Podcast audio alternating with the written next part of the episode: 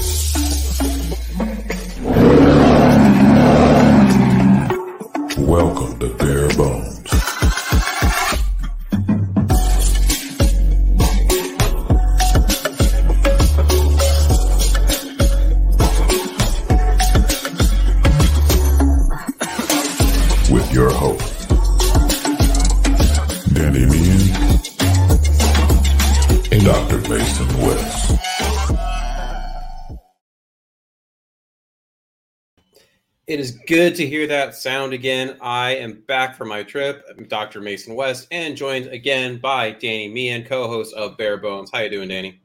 I'm good, Doc. How you doing?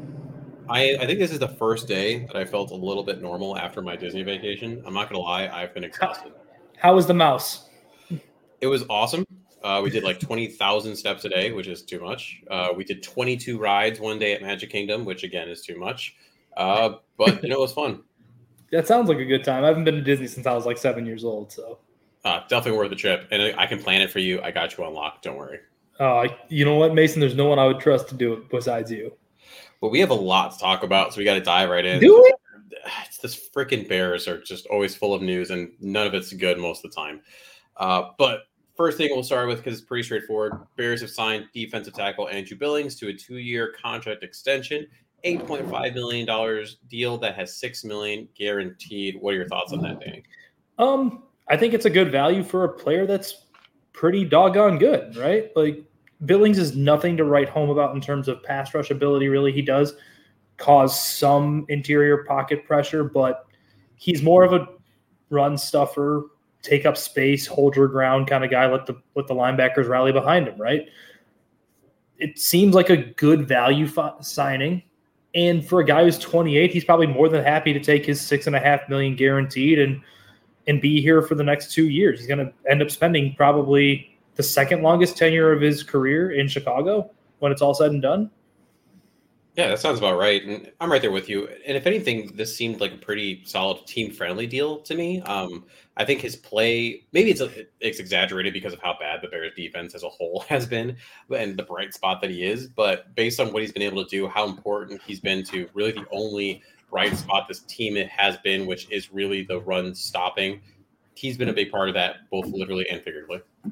I agree. He, he he's a really good value find who they got because I want to say he was nicked up last year a little bit, where like he wasn't able to play to his full capability, and the Bears got him off the scrap heap. Really, I think he's a minimum deal this year. So Yeah. Exactly. And yeah, just being able to get him for what you got, like at some point you got to keep good players around. He's been a good player. I don't care, you know, if he's, you know, one tech, three tech, edge, you know, get just get your line right, and this that's a good step towards it. no kidding. Um, moving on, Bears do not trade Jaylon Johnson. Uh, I think his comments are interesting. I personally, I think, attached a little more to Ryan Poles' comments. Uh, like if you listen to his press conference, first of all, and I've said this a couple times, beyond refreshing to have a GM that actually not just talks, but and then he kind of went step by step and told you everything that went down so far in these contract negotiations, which you definitely don't get before. And I think it highlights some of the frustrations that the Poles has felt because I think when you go on Bears Twitter, you listen to most fans.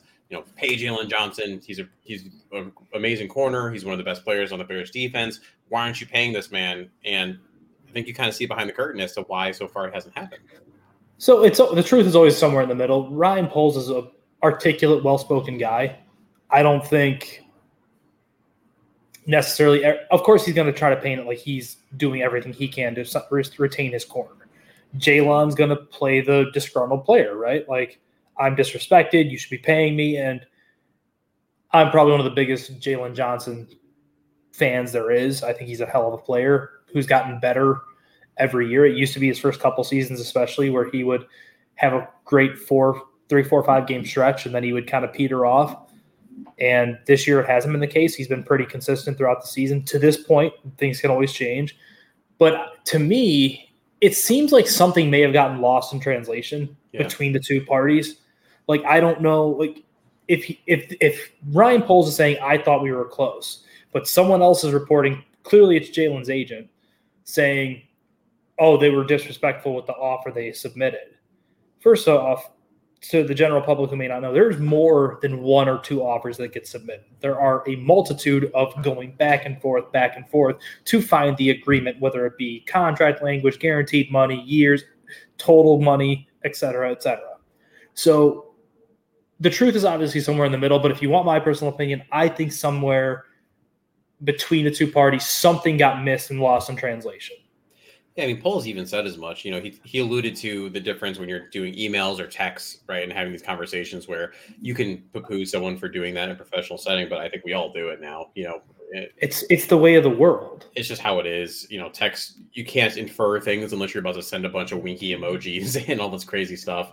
Um, and then going as far as what Paul said too regarding you know they left conversations on Sunday with Jaylon's representatives, and he's texting people back at Halas like, "Oh, this is going to get done soon," and then there's a trade request. So you know, you can tell he was taken aback a bit. And yes, from my understanding, the initial offer of Jaylon, and that's been the case across the board. Tremaine Edmunds was the same way, and a bunch of the free agents and a bunch of their own players.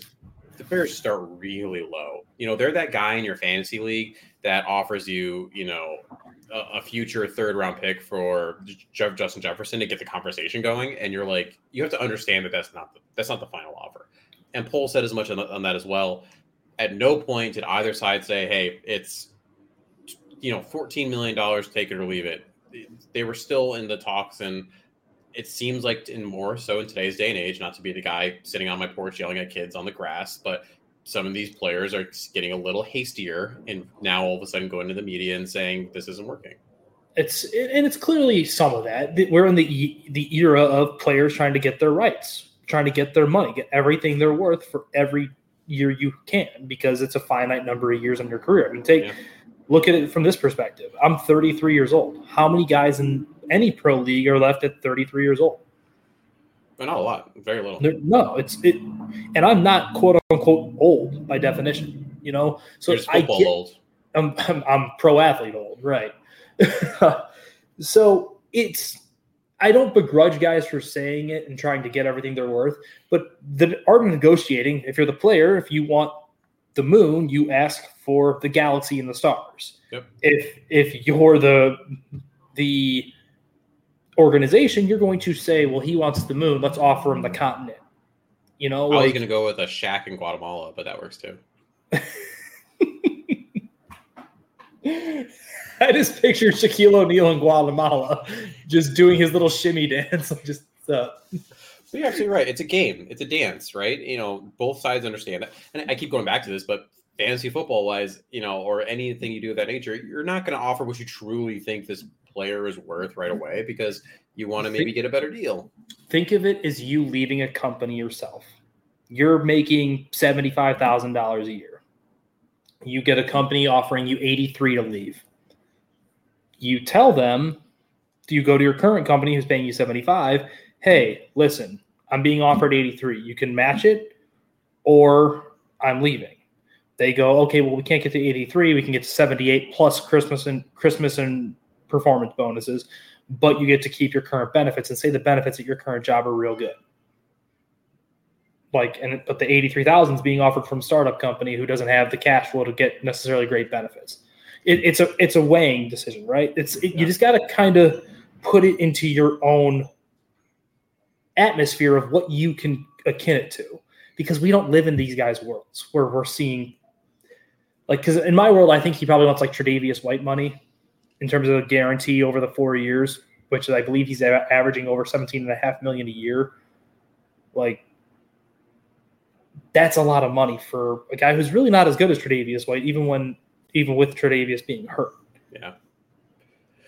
So we'll, we'll have to wait and see what, what Yeah, happens with It's, this. it's all a I wait mean, and see. If, My if I had to put money down on it, my bet is a deal gets done. I, I, I just have a. It just seems like that's the way it's going to go. You know, right now Jaylon is saying he's gonna he's waiting to he's not doing contract negotiations at this point in time. You know, we'll see. yeah, it's it's it's all we can do is wait and see. Uh, and then bearing the lead a little bit here, Bears traded for an edge rusher, right? Montez Sweat. Uh, he they traded a second round pick, which is going to be a pretty high pick, more likely Top than 40. not. Top forty pick. Um, and is this the same as the Chase Claypool trade? No, so you're paying already Thank for an established football player who's a God. He's not one of the premier edge rushers in football. Tier He's two? not tier second, top of the tier, middle of the tier two. Yeah, like my my worry with him is always going to be he was the third best player on that defensive line. But is that, and then to play devil's advocate, is that just more about their defensive line, The line? or or is it him? or is he or is he thriving because of guys Exactly. like Daron Payne and Jonathan Allen Allen. existing? yeah, So it you, we won't know until he suits up for the Bears, right? When he is going to be the man. Like and that's that's where the other part with the to get to your question, the reason Chase Claypool costed a top cost costed geez words, Dan. The reason Chase Claypool cost you that high second round pick last year was because he had an additional year of control. That's what you're paying for. That's the same pr- principle in baseball when you see three top 10 prospects in a team's organization get moved for a pitcher who's on an expiring deal. It's like, well, or on a, or, or with three years of team control left, rather, because you've got three years of team control. You can part with these great player or these great potential players because you're getting a guy who's already spoken for under your rights for the next three to four seasons. So it's different. And the, the issue with Montez Sweat is we're now learning, and mind you, I think Montez Sweat is really good. I like the acquisition in a vacuum, but this doesn't exist in a vacuum. This exists in the context of everything else. It's similarly how I viewed the Teven Jenkins move up in terms of like the player, hate the process of how you got to the player. You are going to be you, he. It sounded like he was going to Atlanta, and they already had a deal almost effectively worked out.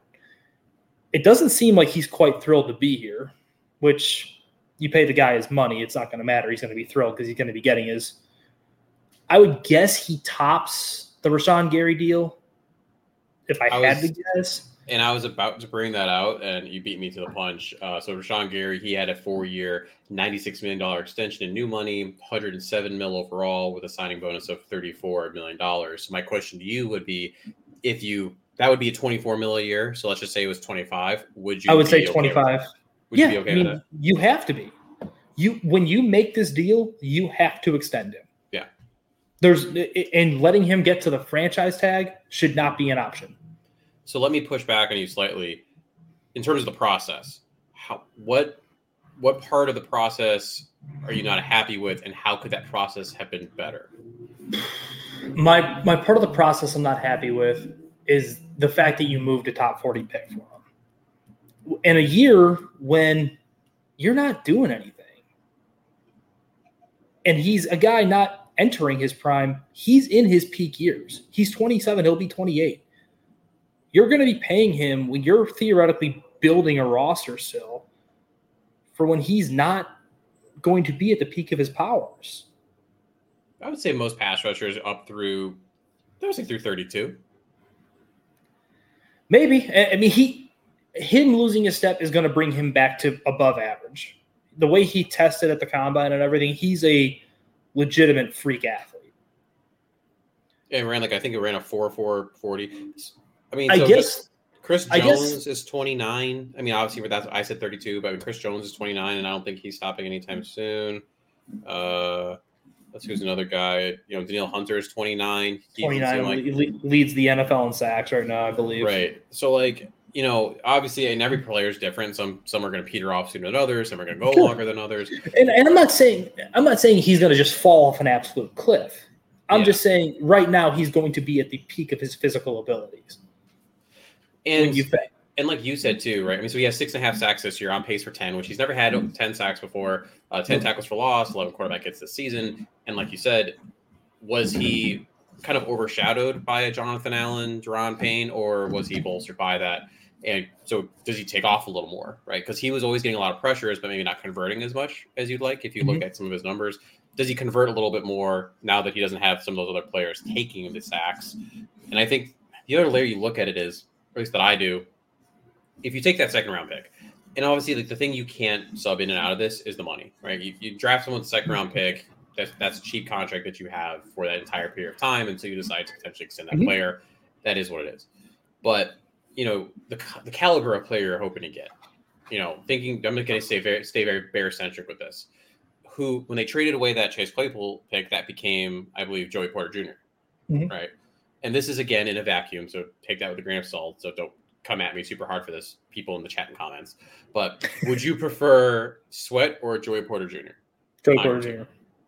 Wow, I'm blown away by that. I would take Sweat. Um, it's partially just contract control. It- it- And I'm oh, saying if you're not doing the contract, oh, oh, without the contract, I'm saying the player Um, position. player position probably Montez Sweat because I will always be in the camp of pass rushers make the def- make the secondary's life easier, not vice versa. And then just to keep down that road, you know, uh, past second round picks for the Bears, Cole Kmet. Right. I mean, you're taking Montez Sweat over Cole Kmet, I assume. I- I'm, I'm a totally unbiased party in this this conversation. And then another a really interesting one, Jaylon Johnson. Like in a vacuum, if you just are you're playing Madden, you're putting players on your team. It's now a second round pick time. Are you taking Sweat? Are you taking Jaylon Johnson?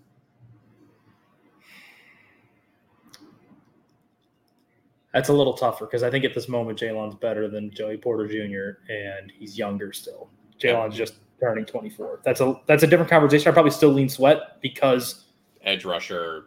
edge rusher. I I mean, it, it things some things will never change. The the peop, the most expensive players in the league are going to be your quarterback, the people who protect the quarterback, and the people who kill the quarterback. Yeah. that's it. And your path to getting a viable edge rusher is tough, right? Because if you look, if you listen to Dane Brugler, which I do, I think he's one of the best out there in terms of draft and, He's, probably the the best right now. Eh, he doesn't really have an edge in the top 10 for the most part, I believe. I mean, like This so- is a from everything I've even watched to which is limited to compared obviously in comparison to Dane, in my opinion, is nothing. And but it's a good, not great class, even from my my vantage point so in terms of your- edge rushers. So one of your top picks you have currently, two first round picks, probably is not going to be an edge unless you trade it down Mhm. because something crazy happened. Uh, who's to know what a second round prospect in an edge is going to be? If you look at free agency, first you have so, so right now Sweat, Young are two of the top names there. Um, clearly, you know, like you said, Atlanta was in the business and they were going to have a contract worked out, so he wasn't going to reach free agency. You have a Danielle Hunter. Is he going to reach free agency? You have a Brian Burns. Is he going to reach free agency? So now you that's not enough. Look at last year. We were saying Well, we were sitting here what- saying Daron Payne was going to be all right, Chicago Bear, Daron Payne, and then they got a deal done. And well, I mean, you're the name you're going to be looking at it right this coming off season is going to be Bryce Huff Yeah, because he's going to get free. He's going to get free yes. now. So and and Edge, though I will say, is one of those you can't have enough Edge players. And are you Yannick's on a one year deal? I mean, what if you're going into next year with Sweat and Huff? Hmm? Hmm? Hmm? Hmm? I mean, that makes it look a lot better, especially because theoretically, what you could do is your line would then look like left to right, Sweat, Billings. I would probably kick Walker inside to make him your full time three technique because that's where he does most of his damage anyway. And then Huff would be your outside, your, your other outside edge defender. Which you do that, looks pretty formidable because then you're rotating in guys like Dexter. And so I totally understand what you're saying in terms of the process and where the Bears are at in this rebuild. Oh no, it's a devil's I- advocate. And I, I, I literally that when I first saw it, I was like, I don't like this. I woke up the next morning and I was like, I think I like this. um, it's I'm waffling a little on it. I get the process. I see why they're doing it. Poles, I'm gonna give Poles the benefit of the doubt for now on this one because he's the one that sat there and tore this thing down and now is trying to piece it back together. So in terms it's you have to start getting and we've said this, you have to start getting blue chip talent. I'm not saying he's necessary, but he's the bluest one of the bluest players on this defense right now. And he hasn't Yeah, played so-. I guess this boils down to a question then, especially with the the the soundbite of Adam Hoge on on the Bernstein and Holmes show yesterday. Mm, Him saying he doesn't get the feeling Eberflus is in any sort of danger. You know the way that Poles talks about him, the way that he, he's around, he's in that room every day. You get a sense a lot of times when a GM is trying to distance himself from a coach. Do I think Poles is, or, or Eberflus is coming back? No, no, I do not. I don't believe a, short of a miracle you can bring him back. But when Poles gives the endorsement that he did in that press conference, you can kind of tell he's not out on Eberflus. He's not counting No, down the hours to firing him. No, he's not. The question then becomes I'm pretty close to as out as out can be as Ryan, on Ryan Poles at this moment. Um, is this a move trying to save a regime's skin? Like if we can just get this defense right, get because the, the run defense is good. The secondary is playing well, all things considered. The pass rush is what's killing you. You got a viable NFL second tier pass rusher now who's going to make mismatch problems. You've got an offense that seems to be finding itself in some capacity. You know, I say what you want. They they are running the ball better. They're trying to make everything work as best they can. I think Luke Getsy is an over promoted wide receivers coach who's calling plays, but I digress. Is how much of this is a move to just like not get fired? It's interesting because as out as you are on Poles, I I just feel like he's not on the hot seat in any way. So I don't know that it's necessarily him saving his job. I think it's more of a combo of how do I just make how do I make my team better around me, or how to make the team better as a whole. How do I give help to my head coach right now? His head coach is Matt Eberflus, and he is committed right now to helping his head coach, kind of thing. Mhm. I think I think it's more that. I would be could be. I- I- away. if I'm asking a question. Yeah, The other part of it is that's I I get that Montez Sweat can play outside linebacker in a three-four. He's a four-three defensive end though, where he's done most of his work and, and done a lot of his ascension. It does. Again, I don't think Eberflus is staying, but it certainly doesn't feel like they're in a hurry to make any sort of decision. yeah. I mean, it's it's so tough when you're in this position, right? Because you want to acquire talent, but does that talent match? You know, if you, and that talent has to match the current regime, but at the same time, like you can't future-proof de- determining what the next, if there is a next regime, what that's going to be. You know, if it's a three-four, is it a four-three? Obviously, now in the NFL, it matters a little less because teams are playing less base anyway. It's all these nickels and It's dimes and stuff. Nickel and dime and quarter and yeah, so I think it matters less. And I sure. I think Sweat is a guy that can play both. I mean, we had this whole conversation with Robert Quinn. You know, his whole he's used to having his hand in the dirt and then he sucked year one, but did he have a drop foot issue? And then year two, he sets the league, you know, record in sacks with, with in the, from this other position. So I think it matters less, but it's definitely a data point to consider. Yeah, I, I'm just posing the question. I'm not saying I know he, I, one way or the other. it's it'll be interesting. Um, and I think we'll actually dive in more on this as we continue the show. Um, our, we'll go to our concussed corner. Speaking of Eberflus, so mine wasn't a game decision. Mine is a combination of Eberflus's message to the Bears at halftime of that game, as well as the you know, on Monday in that presser. Uh, he noted at halftime, right, what, what the problems were. Too many mm-hmm. penalties that set drives back on offense. Operation wasn't as clean as it needed to be. Bears weren't executing the basics on defense, cupping the ball, force, you know, pursuit apex and tackling goals, all that jazz. And then you get to Monday's presser, and I feel like he rarely. I don't think at no point have I heard Flus say, "I didn't call a good game," or did he say, "Us as coaches didn't prepare our players correctly," or we didn't da da da da da. It's always the player's execution, the players Mhm. this, the players that, and that's continued throughout this week actually too. If you follow those, like it's always about the players. And this They is got gonna to connect some- execute better. Yep. This is going to connect to something we're going to talk about a little bit later. I don't want to get into uh, the whole the firing of the coach quite yet. There's a point that's the future thing. At what point does Eberflus just look at himself and say, just just say that? I mean, because I think I would think if I'm a player, if I'm if I'm Poles, if I'm this, if I'm that, if I'm the coaches, at some point you got to take some accountability for this shit. Like I agree. you're the you're the hits guy, you're the coachy coach, and da da da da. Where, why aren't you getting your players to cup the ball appropriately on defense, to take the proper angles? Yes, execution matters. The Jimmys and Joes matter more than the X's and O's and all that jazz.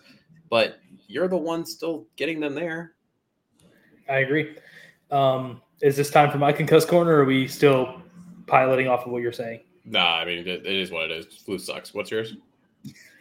Um, the so have you ever seen the movie Fifty First Dates with Adam Sandler, Yeah. Pretty good. where movie. he's da- dating the girl where she gets her slate wipe clean every night Mm-hmm. before the morning? That's Luke Getsy every week. Whatever he does on offense, the slate is wiped clean, and he just forgets everything. it's the funniest thing. Like whatever was working two weeks ago, he did not bring it to LA, and he just he tried to do the same like passing game and make these make Tyson Bagent this drop back, throw the ball so many damn times passer, which Don't forget the end around to Trent Taylor right into Khalil Mack. Oh, oh that was fun. Yes, don't forget that. Trent little Trent Taylor meeting that guy in space. Lovely.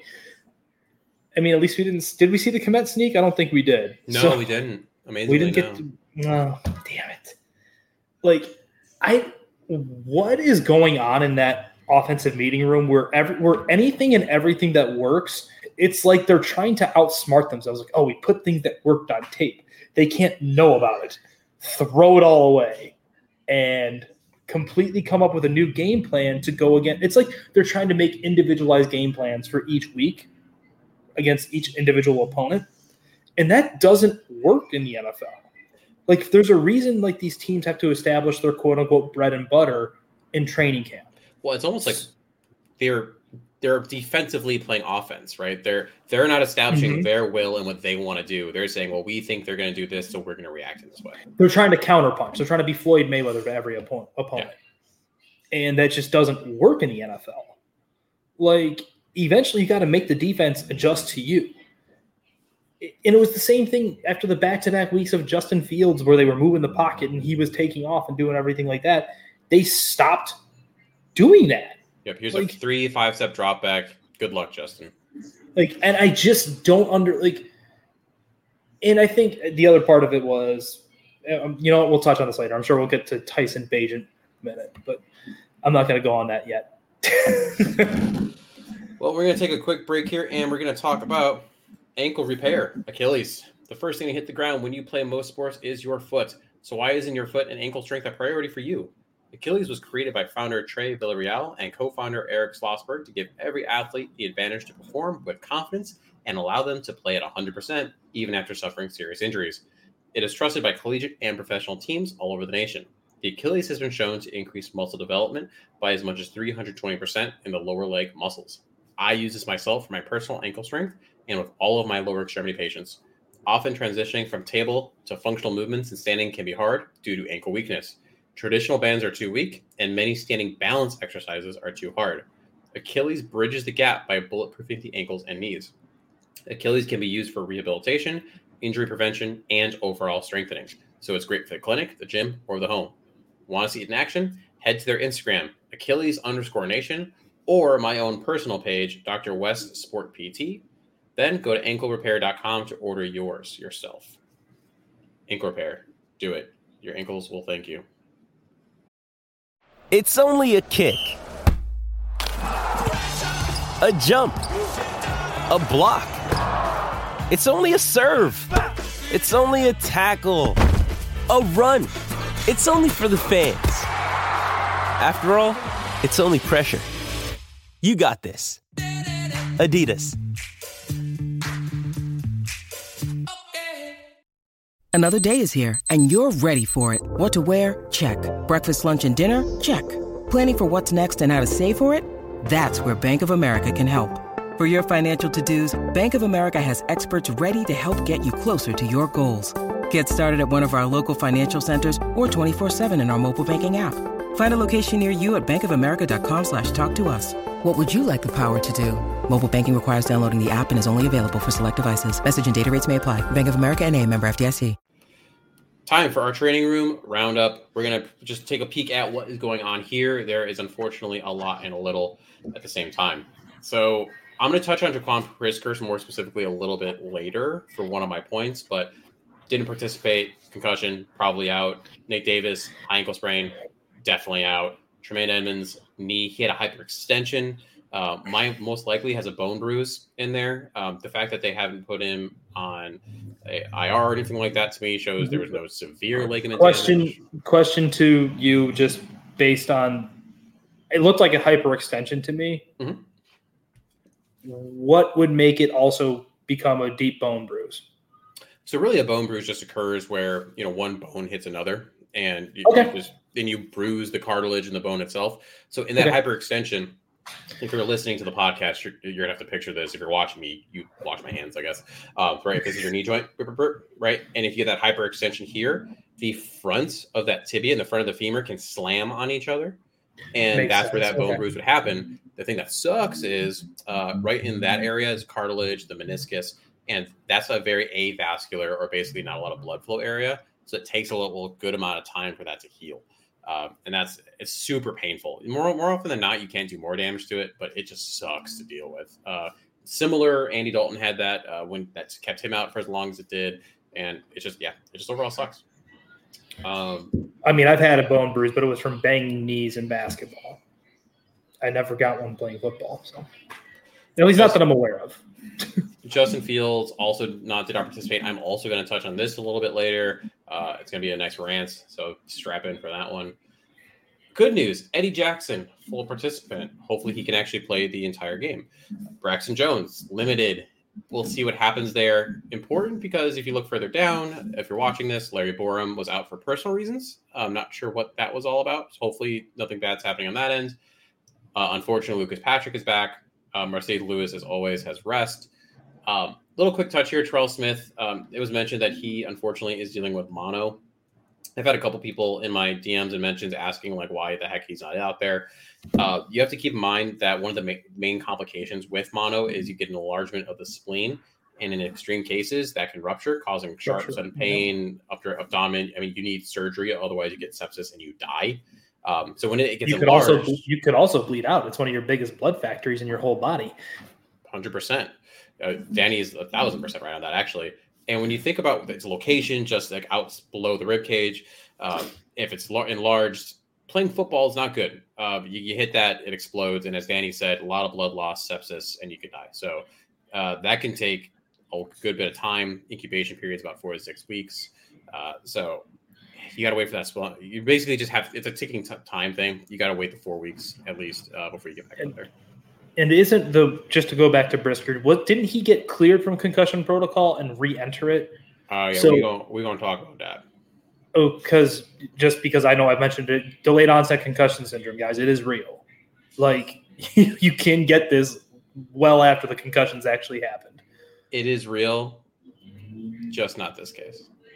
Ooh, spicy. Yeah, well, that's my something later. Um, we'll talk about that. Uh, go uh, really quickly. Let's peek at the Saints, what they have going on here. Uh, they actually have a decent list too, but you know, mostly limited.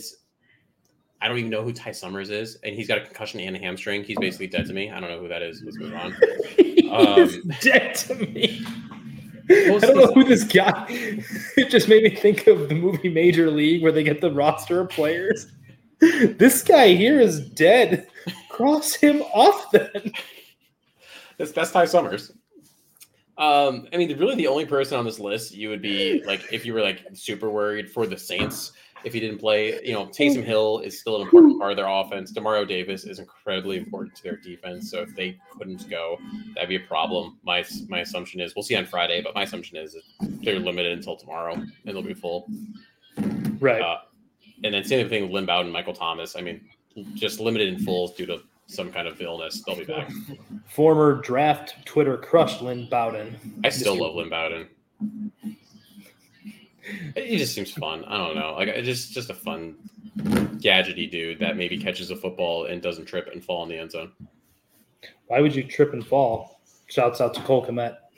Uh, I guess because the ball is underthrown apparently, and so even though you're wide open, you trip on the turf that's in the end zone. I don't know. Shouts out to Velus Jones. Yeah, not, not like I'm talking about him specifically or anything. Uh, knee jerk reactions. What you got? Uh, the Bears offense is an absolute mess. Like like I said, it goes back to the whole like I think he's just Drew Barrymore in 51st dates. Nothing is the same ever. And we also learned that Tyson Bagent is exactly who we thought Tyson Bagent is. I don't care that he threw one pass 40 yards in the air. You're an NFL quarterback. You should be able to make a 40 yard pass. Yeah. And then for as much as we want to rag on Velus, yes, he should have caught the touchdown. That ball was also probably two to three yards short. So that's why Velus had to slam on the brakes, try to go back and get it. And the ball actually did hit him in the chest. So credit to Tyson for immaculate accuracy hitting him between the numbers. Too bad he had to fall backwards six feet to go get it. Um, that's my knee jerk reaction. I, it has nothing to do with disliking Tyson Bagent. If you found a quarterback two that can do the Gardner Minshew, Taylor Heinicke thing to get you through a few weeks, that's fine. But this idea that he was going to come in and secure down quarterback one going into next season, come on, like what are we doing here? But but beige orange. Yeah, and Eddie and, and, and Earl Bennett was was Agent Orange too with his orange cleats. No, but you're absolutely right. I mean, he's yes, he's a rookie. He's an undrafted free agent. He has room to grow, but that ceiling is limited. Like he could he could be a story, yes, where he outworks everybody and figures out a way to you know overcome the odds. But I mean, he's also had a lot of played a lot of football, right? I mean, he played a lot of high school, a lot of college, and that's one of the reasons why he, you know he broke so many records, like like he did in D two. Shepherd, yeah, that's where he went to school. Shepherd College, yeah. But like, and I and I don't, I'm not hating on him. I don't want him to fail. I'm just being realistic in that there's heavy limitations, and at this point in time, you know, he could be a very, very, very good backup. Someone you're super excited with. If your quarterback misses two games, you're like, you know what? Perfect. We got Tyson Bagent. We know we're good. Yeah, and that's that's it's Taylor Heinicke or Gardner Minshew or Tyrod Taylor. Actually, Like- I picked up Taylor Heinicke in like two fantasy leagues because I'm so confident that he will do well with the Falcons. Yeah, he's probably better than Desmond Ridder. Oh, he has to be. Doesn't River sucks. Quarterback one two years ago for Dan. Woo! Yeah, we all, we all miss some of those. oh, uh, you know what? The secret to draft evaluation is you miss probably four times out of five. yeah, Shh, don't tell anyone though. yeah. They'll, they'll just be mad at you for your terrible, terrible take. um, my knee jerk reaction. The Bears are railroading Justin Fields and are messing up their medicals. They've been doing it for years, and it's continued into this year. It's you know it's Monday, and they ruled Justin out for Week Nine. When I first wrote this, Justin Fields can grip a damn football. He's got some pain. He can grip it and he can throw it. And at this point in time, saying that Eberflus is week to week, but he's improving, that's not week to week if you're ruling him out on Monday already. Like that's that's too early for that to be truly week to week. And whether it's I don't know what you're saving him for. Like if Justin wants to go out there, if he isn't going to rehurt his thumb, which there's always a chance to rehurt anything, if he can grip the football and if he can efficiently play for two hours, what are we waiting for? Do we know he can grip the football? I do. Okay. Well, I mean, you you're, you're friends with his chiropractor. I'm not. The other thing I want to bring up is, as you talked about, the Jaquan Brisker stuff. So Monday, second year safety was examined by the independent neurologist and was cleared of a concussion. Tuesday, starts to feel ill, showing symptoms such as a fever, persisted till Friday, uh, was then brought to Halas Hall, ruled out on Saturday. Illness was then cleared on Saturday, but the next day he still felt a bit off. Then finally gets diagnosed with a concussion. That sounds like the flu. If you know the fuck, and I'm gonna have to tell Lester that I'm swearing a lot on this podcast because he's gonna have to mark it as explicit. If you know what the fuck you are doing as a fucking neurologist, as a team doctor, as an athletic trainer, the things that Brisker is presenting with is cl- there's classic concussion stuff. Yes, there's also some mm-hmm. weird, oh, I got some flu stuff, but there is classic concussion things in there. Well, They don't know yeah, what the hell I mean, they're doing. The sensitivity, the the throwing up, the not feeling just off, just that feeling of ugh. Like, but mm-hmm. if he like my initial reaction, if you clear him, and then he's doing my initial reaction would be it sounds like the flu or maybe COVID. But why is he cleared if he's clearly still exhibiting these symptoms? And that's what I'm saying. Like the I don't know what the hell I've tried to not dive into all this to be quite honest because you know I know people on that staff they mean well all this all that jazz. It's not a good training staff. It can be better, and we've seen that like the Bears tend to be one of the more injured, and not- not just like and injuries. I mean, we see yes the Saints had a decent list, but most of the people are just limited and they're gonna play on Sunday and they're gonna be fine the Bears have legitimate big ass injuries that keep people out that send them to IR, and this is a problem. This isn't just, and this has been going back not just the Poles era. This goes back to the pace era. This goes back to this goes back to previous ones. This needs to get fixed, and you're going to kill someone if you send if you Mhm. send Jaquan Brisker out there with the concussion that he had. He could have major brain issues that end up costing him his career, if not his life. So they need to get on their shit because this is bullshit. Yeah, I mean, I can't even begin to argue with you because it's you're right. So yeah, that's my knee jerk reaction. Uh, someone Yeah. clip that, spread it. I don't care. They're I'm I'm standing on this right now. Justin could play this week if he really if they really were fine. If they he could play this week. Jaquan Brisker should have been ruled out forever ago and should be seeking its medical attention. That's not just in that in Halas Hall because Halas Hall is doing a shit ass crap job. Moving on. To be perfectly honest, what is something brutally honest? I just, how do we say it without really just rehashing everything? This coaching staff's in over its head. Like, and I was an Eberflus supporter. I, I would thought that, um, I thought that when they and, and again, I think I've said it on this very show on these on this very Windy City Gridiron channel. Maybe the reason I was okay with it and and, and was down with the hiring and him being one of the final three candidates was a feeling of comfort and safety that the only successful era of Bears football came under a similar regime. Yeah. It doesn't mean it was a bad feeling, but the, you brought it up earlier the never taking accountability for the coaching staff. It's always putting it on the t- players down to execute. Well, at a certain point, you got to put the players in a position to execute too. And just the medical staff, like it, everything, it's it almost feels like classic Bears, doesn't it? Everyone's promoted a spot too far. Ryan Poles may be pro- over promoted into a GM. It's clear Matt Eberflus is over promoted to head coach. Luke Getsy is over promoted to to offensive coordinator. He should still be your wide receivers coach. or coordinator. plays. And he Never never called called plays, not at the college level under Jordan Moorhead or at the NFL level. He has never called plays. Um, keep going. Like you, you don't have a defensive coordinator because he might be a grosso. Like you don't you don't longer have a running back because he might be a grosso. I think his, It- I think his is he's just a dick. yeah, it's office misconduct is what I heard. What it means, it's pretty broad terminology. Like, I, I don't know what that is. Like, what's what's going to come up next? We're going to find out. Like, the the secondaries coach is the Zodiac killer or something. I, I don't know. Like, it just feels like everything is so off, and Eberflus is responsible to an extent. Poles is responsible. You can't like talk about the vetting when you've had to fire two people. And I don't care that Williams resigned; he was fired. Yeah, he was right.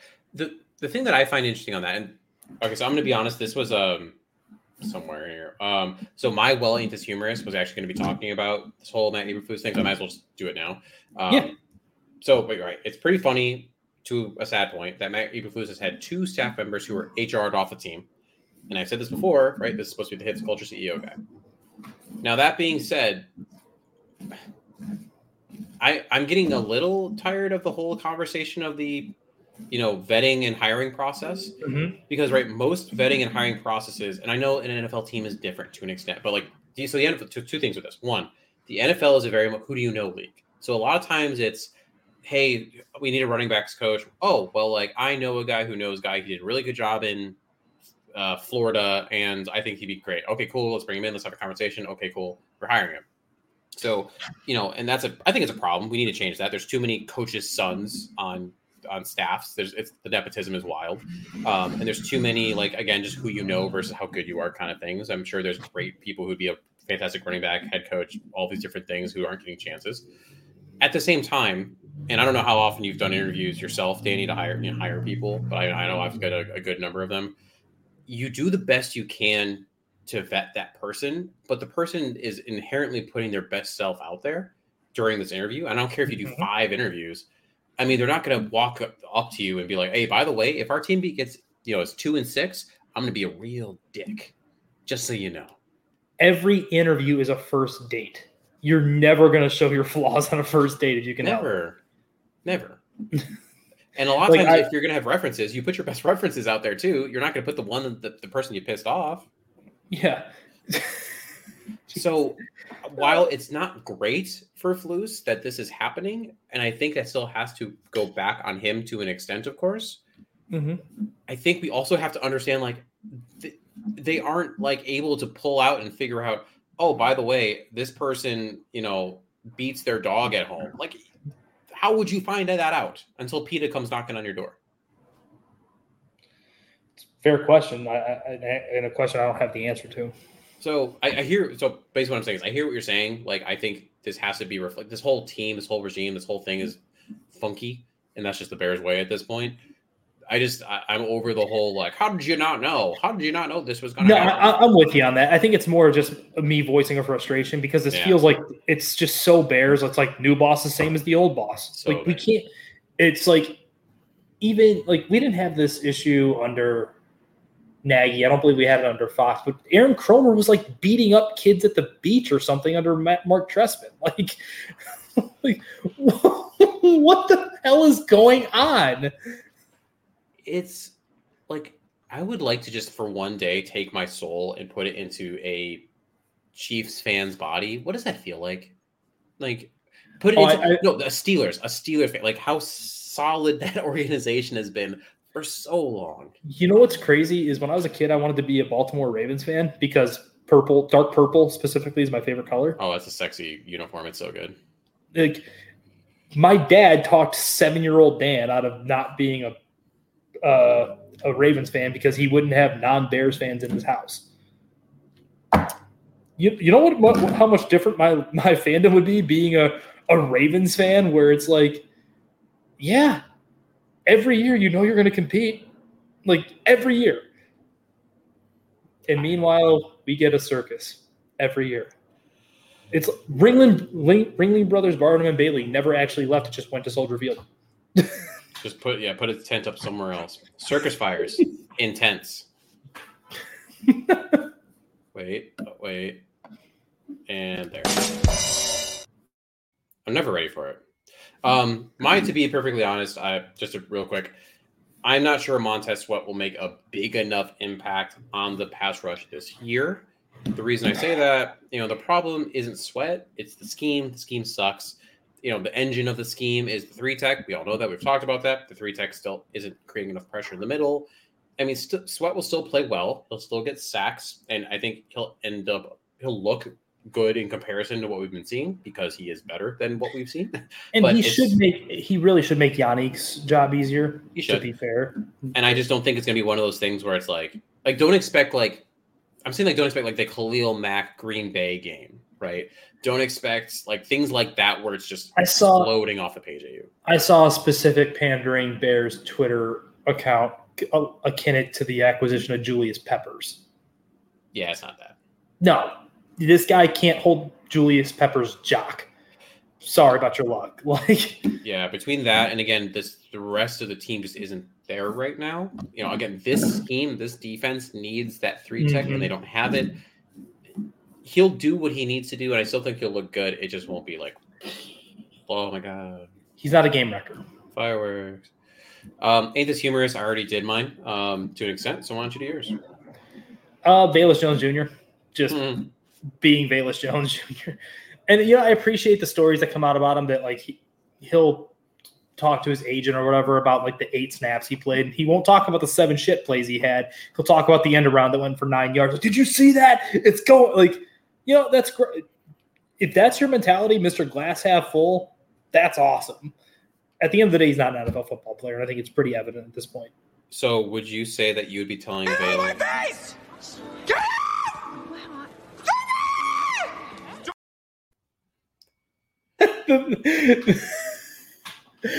Blue Mountain State's fantastic. I gotta watch that again. It's such a good series. It's Um, so great. But yeah, it's it's tough because whenever Velus does get the ball in his droppy hands, it's so. Ex- there's a reason he was that open. I mean, yes, there's a I'm sure a bit of a blown coverage to it, but he's explosive and he gets and he's fast and he. It's just And he he Yeah. legitimately is a kid in a story you want to root for. yeah.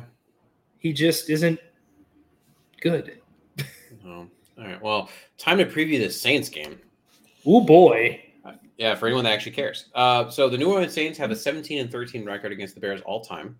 The Bears have lost the last seven in a row, and the last matchup was January 10th, 2021. The Bears lost 21 to nine in the playoffs.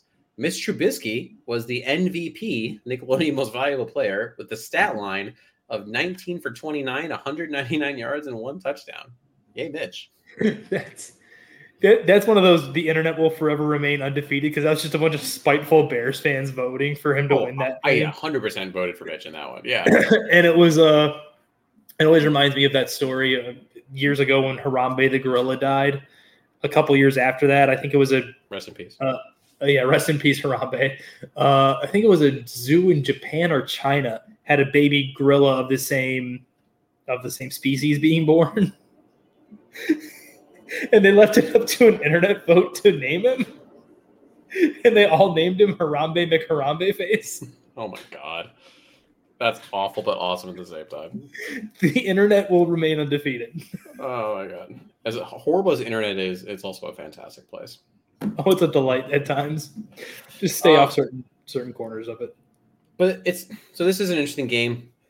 For me personally, um, and I think this is a good Tyson Bagent conversation place, unless you have a, a- another thing you're going to talk about him later. I actually didn't talk about Bagent at all because I refused to in any of my other points. Um, but I truly think if Justin was playing in this game, the Bears have a, ch- a chance in this. But I mean, the Saints defense is real good. Their offense is finding its way a little bit. Um, I- don't know. And it's it, also it's an away game. You know, Saints in, in, the, in their dome. It's, it's going to be a funky one, man. Yeah, it's Dennis Allen is going to make Bagent's life hell, and he's going to pants Luke Getsy because for all the quirks and, and shortcomings he has as a head coach, he is a good defensive play caller. He legitimately is. Like, and So- he's going. What do you love for the Bears in this? Can I say nothing? is that allowed? You could. I mean, I'll allow it. It's fine. Uh, There's nothing I love. This just doesn't feel like a great matchup. I guess if I had to reach, if you can go back to two weeks ago and find your running game again that you had against Las Vegas, you might stand a chance. Like, I- just want to know why that was the same running game you started seeing when the offense exploded last year. And then you got it back for a segment, and then you lost it for, again for a segment. Then you brought it back against Las Vegas, and then you just refuse to use it. I, I don't understand, especially because you've got Roschon back now. You've got D'Onta Foreman. You've got Darrynton Evans is a nifty little running back. Yeah. He can do stuff. Like, why do you refuse to try to do what's working? I don't get it. You know, it also seemed like they got away from you know the thing that we've just been upset with Justin. You know, he wouldn't. There's been open receiver, not throwing it. The quick game has been questionable, and that was great in the Raiders game. But I mean, how much quick game was there really in that Chargers game? Like, I, I don't. We weren't seeing the DJ Moore slant routes. We weren't seeing the ten yard digs. they were trying to make him Aaron Rodgers. Yeah. They, he, you don't have Aaron Rodgers, Luke. I hate to break it to you. Tyson Bagent ain't Aaron Rodgers. Tyson Bagent ain't freaking Justin Fields. Like, I just, I, I want to throw him in the garbage. Um, my love is the Bears run defense over the Saints run offense. According to PFF, the Saints ranked 23rd in offense. Uh, leading rusher Alvin Kamara, who has not played the entire year, yet he's somehow leading the team in rushing. He averaging 3.7 yards per carry with two touchdowns. So, I mean, good, but not great. Uh, as a team, they had 161 yards against the Colts last week, but they had 112, 89, and 136 in three games before that. Add that in that the one shimmering spot on this Bears defense is that run D. I think this could be a place where they take advantage of that and make them one dimensional in the pass. But then, you, you know, can you stop the pass? It's a whole other conversation. Yeah, I, I, the answer is don't know. Uh, and that goes into my hate. You flip it, where it's basically the Bears' offense as a whole against the Saints' defense. Uh, Saints' defense looked off a little last week. I mean, they let up a bunch of yards, bunch of points to the Colts uh, with Gardner Minshew at the helm, and the Colts are not necessarily a good team, uh, but they've been good for most of the year. I mean, PFF has ranked the de- defense for the Saints uh, sixth overall, Sixth, and yep. eighth in defensive D- in uh, DVOA. Meanwhile, the Bears' offense ranks 27th in offensive DVOA. So that is a bad matchup. Something that I know it should be a little more specific, but basically, watching this Bears offense against the Saints defense is going to be rough. Agents better hope that this O line can hold up and that some of these guys, like maybe uh, Braxton Jones, can actually come back because otherwise it's going to be real rough. Straight up, not having a good time right now, dude. What's your hate? I mean, you kind of covered it. Just the overall matchup. It doesn't feel good. Like, if you can't get home on Derek Carr, even defensively, he's going to pick you apart. It's not going to be with deep stuff because he just that's not his game. Despite him having a howitzer for an arm, like he actually does have a good arm. He just doesn't employ it very often. Did, did you see that uh, the Saints were pretty close to trading for Hunter Renfrow? Yeah, I did see that. Which again goes to your point. It's like you have such a big arm, and your favorite target is is this guy who you know just runs slants and like outs and stuff. And and curls and hitches and yeah, just little short to intermediate stuff because that's what Derek Carr throws. Um, I, I, I there's nothing really to be excited about in this matchup. Like maybe it's Montez Sweat lining up against the rotating cavalcade of left tackles in in New Orleans. Maybe, Maybe? like, but, but if you're them, don't you just like say, all right, here's our tight end, and he's going to be over here every play. I mean, that's what I would do, right? I mean, just eliminate the one threat and just have fun after that. I mean, the Bears have six and a half sacks, and five of them came against Washington.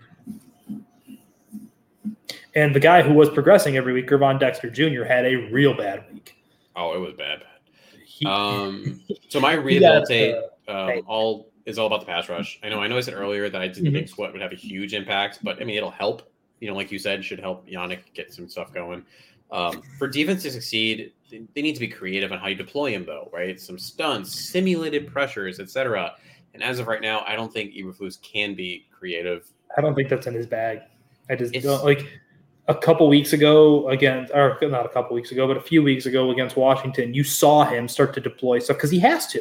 He, but even the stuff he was starting to show wasn't like, like on the creativity scale, it was like three and a half out of four versus you got Brian Flores. Flores, who's a 10, who's just throwing shit at the wall just to do it. Yeah, Which- but don't- we're not asking not- for a ten. We're asking for like a five. But you're not allowed to. You know, you're not allowed- to bring up Brian Flores with me because I'm going to wax poetic. You're not allowed to do this to me. He was, I think, both of our number one uh, head coaching candidates. That was who I wanted, and then they quickly told us he's too mean. Was talking about bad takes and uh, missed evaluations. I think my number, th- my number two that year technically was Josh McDaniels. So you know, take that with a grain of salt. Whoopsie doodle. Yeah, and then number three was Flus. So whoopsie doodle times two. That was just also not a great quarterback class. I mean, like think about. I mean, like the bell of the ball there was Brian Daboll, and I mean, like the second year's been a bit of a pumpkin turn for him. Well, when you agree to give Daniel Jones forty plus million dollars annually, you you everything about you as a head coach should be questioned. Yeah. Because I don't care that Joe Schoen is the one who inevitably inked the deal. The guy the guy calling the plays and the gall the guy designing the offense believes he could keep developing him, and he he's gonna get he might get fired. Truth be told, There could be a lot of turnover this year. Um, what was your rehabilitate for this matchup? uh, your yours same as yours, the pass Oh, rush. That's cool. why I didn't bother speaking it. Beautiful. um, X factor for the Saints. What you got? the X factor for the Saints, um, Kamara, pretty much. The Kamara is still one of the best two way running backs in football. He's not averaging the best. He is a little older now at this point. Um, but him in space, no Terrell, no not Terrell, Tremaine Edmunds. It seems like potentially. Who's your Speaking of, so who's who's going in there? Is Sanborn? Sand God! Yeah, he's your he's probably coming in for you. He's probably your And Mike, unless you unless you scoot TJ over to Mike and you play Sand God at at, at the will. Like, I think that might make more sense because one's better than the other. But Yeah, I'm also. I mean, because your other option is, I mean, is Noah Sewell, right? I mean, other or Dylan Cole. You're not doing that. I would like to see Noah Sewell. So could you? So if you were, if you put on your de- defensive coordinator hat, Tremaine Edmunds is out. Who are your two between like with those knowing those are your three options? Honestly, what I would probably do is probably what they would not do. I would probably kick TJ into middle because he did that in Philadelphia. Yeah, I would I would play Sanborn at the will because he he does rack up tackles. He could he, he sure tack, and then I would probably make Sewell my my pure Sam, Pure Sam. for the 15 20 percent of the snaps he would play. honestly, I would 100 percent agree with that. I think that's the way you go. Um, my expert for the Saints, I already said, was also Kamara. Just a little more specifically, um, I mean, we saw how much the Bears struggled to contain Ekeler. Right, he caught 7 of Mhm. eight targets for an additional 94 yards through the air and a touchdown. I mean, that angle route he had on TJ Edwards just made him look silly. Alvin Kamara, I mean, you would do the exact same thing. Just feed Yep. Kamara out of the backfield, and you, you win the game. Yep, agreed. Um, X factor for the Bears. Uh, can you make Derek Carr feel unsettled? Which the Bears have struggled to do. Um, you know, disguise coverages, pressure from pass rush, bring forward, but creatively. And as much ish as Jaquan Brisker has gotten this year, uh, maybe not as much from general Bears fandom, but I know from uh, certain individuals that we've talked to, and I think even you might have a couple little Jake Jaquan comments, but I can't remember. Um, Uh, I'm a Jaquan fan. Okay, I. I couldn't remember where you were on the phone. yeah, where- where- no, I, Jaquan I'm a big fan of because I think he's a tempo setter. I think, and that's exa- exactly what I was saying here. Like he often gets shit on with this, you know, he's celebrating when his teammates do a play and you know such. But I think you know you really saw the defense miss him last week with that tempo you're talking about.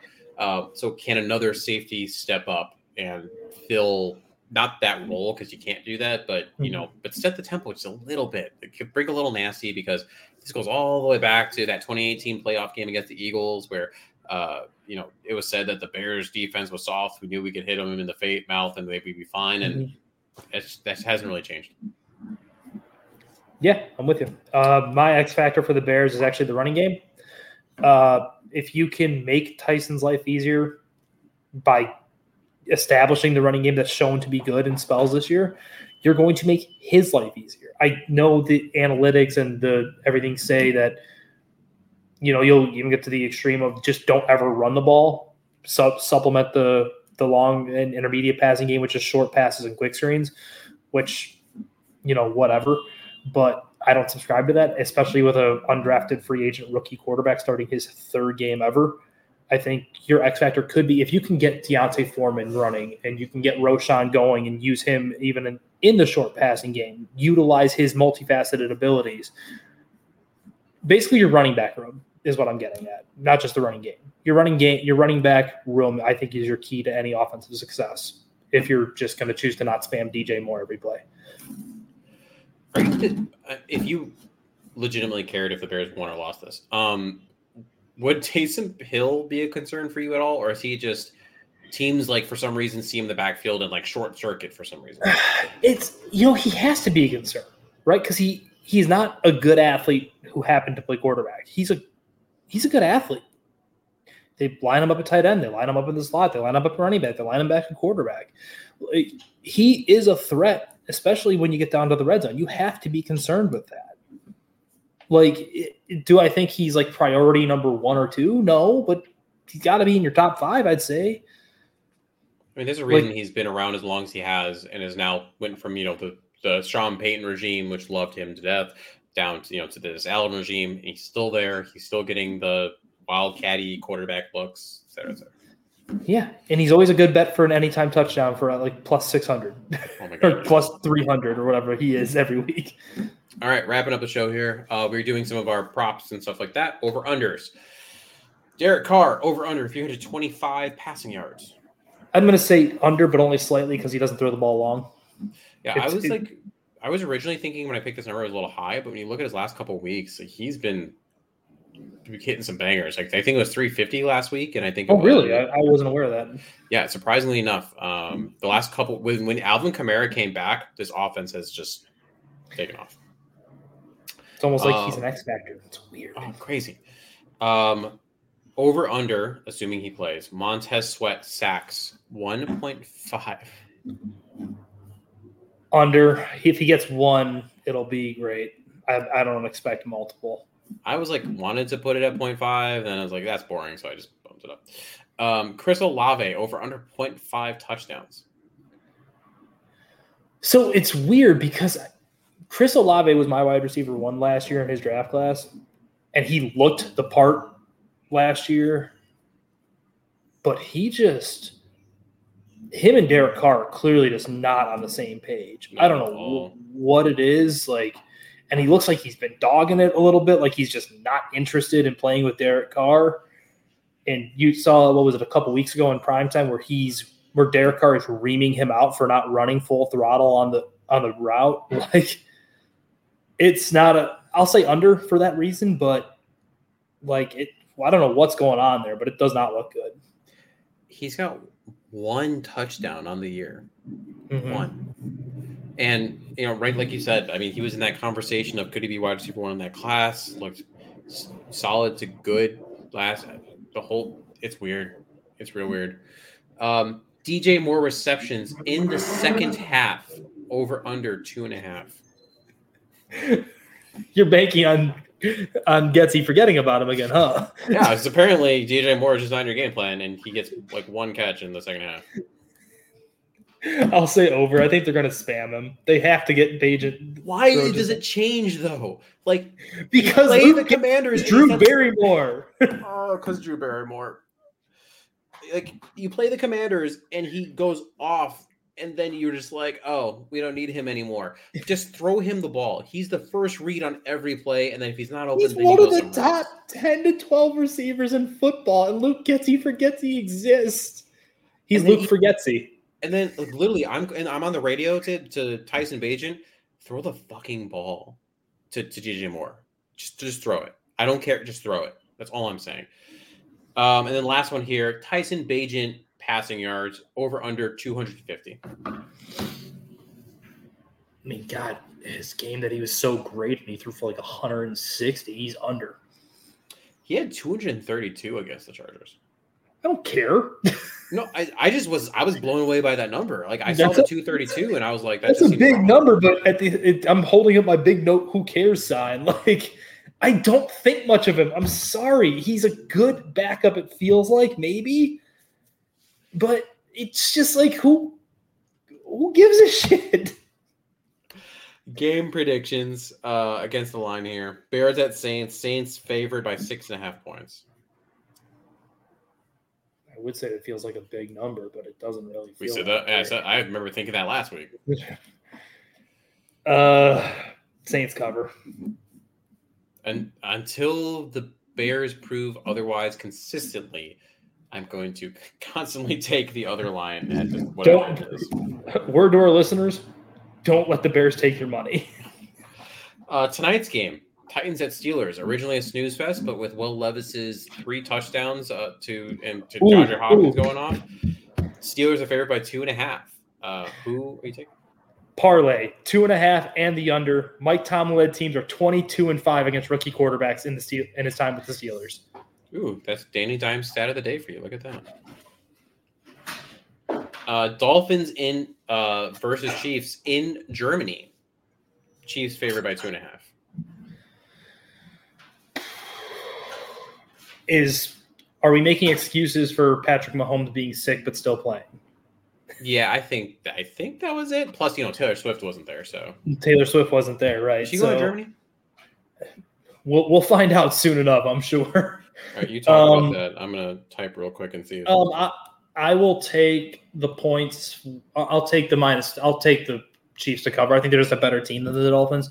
The Dolphins feel, and I hate saying it in a way because it, it, it's very disingenuous to a point, but they almost feel somewhat like a paper tiger, you know, where they play these really good teams and they kind of get slapped around a little bit, or they don't get to do all the things that Mike McDaniel loves to do, and then they play the the shitty teams, your Broncos of the world, and they just drop their nuts on their head. Like it, it feels like they're still trying to find their way. The defense isn't particularly good, and I think you take Pat Mahomes having a rough game, Travis Kelce not really being himself, healthy, bad defense, Mahomes revenge in Germany. I think that you could see the Chiefs kind of smack them around a little bit. Um, by the way, it doesn't look like Taylor Swift's gonna go, but Donna Kelce is. Oh, Mama Kelce. Yeah. so I mean, that counts for at least half a Swift, right? Yeah, half a Swift. Third a Swift? I don't know. Something of that nature. Um, next one, we got Vikings at Falcons. Falcons favored by four. Post Kirk Cousins Achilles tear. By the way, quick sidebar. I, I don't know. Did watching Kirk Cousins as a part of the uh, quarterback show change your perspective on him? I still think he's as as exciting as plain white toast. Like Yeah, he's a corny ass white dude, but like I felt you know, I, I respect him because you can tell he does genuinely work at his craft. oh, and hard, right? I mean, he grinds it out. Yeah, like he he is the definition of someone like hard work beats talent when talent fails to work hard, right? That's the famous saying. He has worked himself to every ounce of his potential. And then to see him go down the way he did, I mean, it, that just sucked. Yeah. You, you do feel for him. I still think he's corny, but it's, I do feel for him. And he's not now- co- Not corny, and like I use the word corny for Russell Wilson too. He's not corny like Russell is. Russell's like corny in a bad way. He's this guy is corny just because he's corny. Yeah, that's just like how he lived his life. Yeah. Um, and then, do we know officially the starter for the Vikings at this point? At this point, I believe it's uh, the kid from BYU, Jaren Hall. Jaren Hall. Um, yeah, there you go. Who- I'm actually Vikings weirdly- named Jaren Hall starting quarterback. I'm weirdly excited to watch him in some capacity because I kind of liked him at BYU. Like he's got some flash to his game. He's got a nice arm. He's got some mobility. Do I think he's really meant for the NFL? I don't know, not really, but it's it could be exciting to watch him. Because was he in the draft class with? uh He was the he's a rookie, so He's a rookie. Because I remember, yeah, because we were. I remember mocking him a couple times, thinking he'd be a really good backup until they signed the guy that they cut. Uh, and, Um. So yeah, Vikings and Falcons. Who'd you, who'd you pick? But Falcons favored by four. I think Falcons cover. Yeah, I think Taylor Heinicke is a professional quarterback. Um, he's Yep. He's just going to just. I think he's going to do a really good job distributing to the weapons that the Falcons have, and the Vikings. I don't know what the heck that Jaren Hall's to do. We also need just in generalities to have, and I'm an Arthur Smith guy. I like Arthur Smith a lot. Stop forgetting Bijan Robinson exists. It hasn't just been this this this game with the with the headache. Danny, to be fair, sometimes the Falcons forget Bijan Robinson. They forget Kyle Pitts exists. They forget Drake. They forget their offensive weapons exist Yeah. sometimes, but they love Tyler Allgeier. That's true. Tyler Edgereld is real. Um, Cardinals at Browns. Browns favored by seven. At some point, I need the Cardinals to win another game, just for you know, stay away from the first and second pick.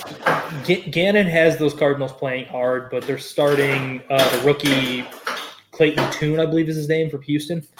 Uh, whatever. the, I I think he has some stuff. Like he actually showed a lot of ability at Houston. He set, a, I think he set records there actually that were held by Case Keenum, like for single season stuff. Maybe I might be wrong on that, but um, I don't think they cover. I think that they lose just outright and probably lose significantly. Yeah, like I said, I do need the Cardinals to win another game. I'm not sure it's going to be this one. Yeah, that Broncos, sorry, that Browns. It's, well, it, sound, it sounds like Kyler's close to back. Please come back. Um, yeah, he almost came back this week. Um, and lastly, we have Colts at Panthers again. First pick overall. Watch the Colts are favored by two and a half. Colts win and cover.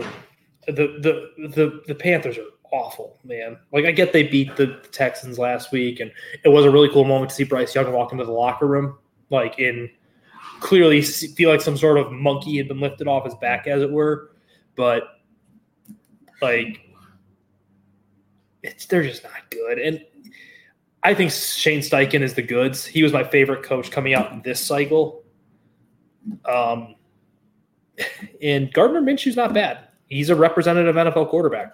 So Um, all right, bull predictions here. Coccyx and bull story. Uh, on defense, I have Jaylon Johnson gets a pick. I think you know he comes out. Derek Carr could definitely throw his interceptions here and there. Um, he tries to chance a couple some windows that he necessarily shouldn't. And I think Jaylon Johnson really motivated goes out there and gets that. On, offense, Roschon Johnson gets two touchdowns and leads the backfields and carries. Ooh, you think so, huh? Yeah, I don't know why. Just a weird, funky feel. Um, yeah, I think they lean on the rookie for some reason. You could be right. Uh, my defensive one is I'm going back to the well on it. Gervon Dexter gets his first sack. Um, Eventually, you'll be right. one one day I'm gonna be right. Uh, and then for the offensive one, I actually think we're gonna see uh, potentially just because they seem to have been linking up. I think we're gonna get the Tyler Scott touchdown. Ooh, I like that one. Yeah. and that's that goes back to a point that I think I said with Kyrie, because some people have asked like, well, why? Was, where was Tyler Scott when? Because you know the Tyson Bagent had his game, and everyone's like, oh, look at Ty- Tyler Scott. Yay! Why, why aren't you? You know, why isn't Justin throwing there? There's something about uh, comfort, right? And I think for the most part, Who you practice with? he prac who do you practice with? Tyson Bagent inherently is practicing with Tyler Scott. You, know who didn't do super great in these games with Tyson Bagent? DJ Moore and Darnell Mooney have not been as good. like it's it, think of it as you go to play pickups pickup fives you go with your two friends but you pick up two randos the two randos might be better than your two friends but are you passing to your friends or the randos You're passing to your friends because you know their game. yep exactly same principle Offensive player of the game. Uh, I have Roschon Johnson based on those two touchdowns I called out. um i differ from you. I'm going to go with the other running back. I'm going to go with uh D'Onta Foreman.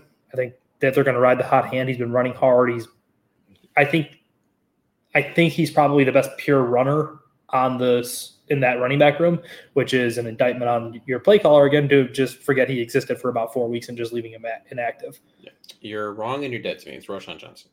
Uh, but, but so you're probably right. You're in all reality. Like, I mean, he is a pure runner. We saw that. Oh, he can't block, he can't ago, catch, he he can't do anything else.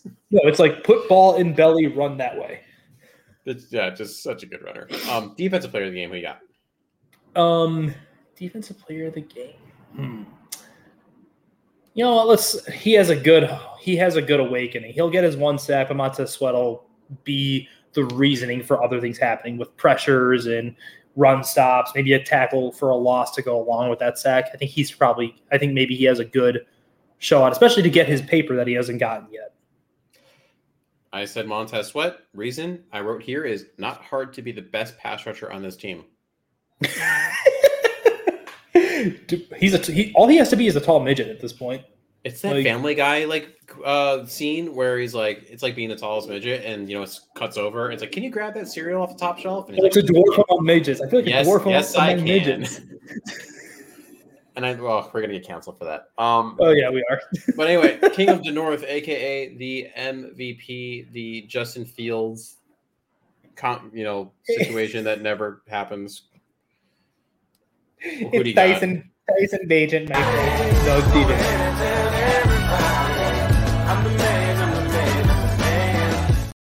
I'm gonna start playing that now for that one. Actually, I just decided. All right, who you, You know what? Uh, I said Tyson Bagent as a joke. Oh, DJ yeah, Moore. right. D- Oh. DJ Moore is my serious answer. Oh, okay. Um, you're gonna be so upset when Tyson Bagent throws four touchdowns. Uh, I said I broke I broke my streak, and I could not possibly put a bear here, and I, I just put Alvin Kamara. Like, I don't see the Oh, I, I thought we were relegated to only Bears. no, you can pick whoever you want. It's just it never feels right to pick someone else. pick, but pick like, someone else. Yeah. I just don't see them winning this game. If you honestly, then if that's the case, yeah, Kamara's the the I think the obvious pick. He's the engine to the offense, right? yeah, So And like I said, I I don't have the stats in front of me, but if you look at it, like literally since Kamara got back, this offense has exponentially gotten better. That's it. Anything else you got to uh, share, Danny, on this Saints game or any of the hubbub that has been this Bears week? Uh, nothing, man. Like I said, do your parlay under on the Steelers, the Steelers to cover, and I would say anytime touchdown for Jaylen Warren, and let's say over on receiving yards for George Pickens. There's a four leg parlay for you. There you go. Four leg parlay for you. If it doesn't hit, you can blame Danny. Uh, you can just right, yell at me. right there across the bottom of the screen. It's uh, at Dan Meehan ninety. Uh, if you're listening, make sure that's D A N M E E H A N nine zero. Slip in the DMs and yell at him. Yeah, yell at me, please. That's all we got. Uh, bear down, everybody. Toodles.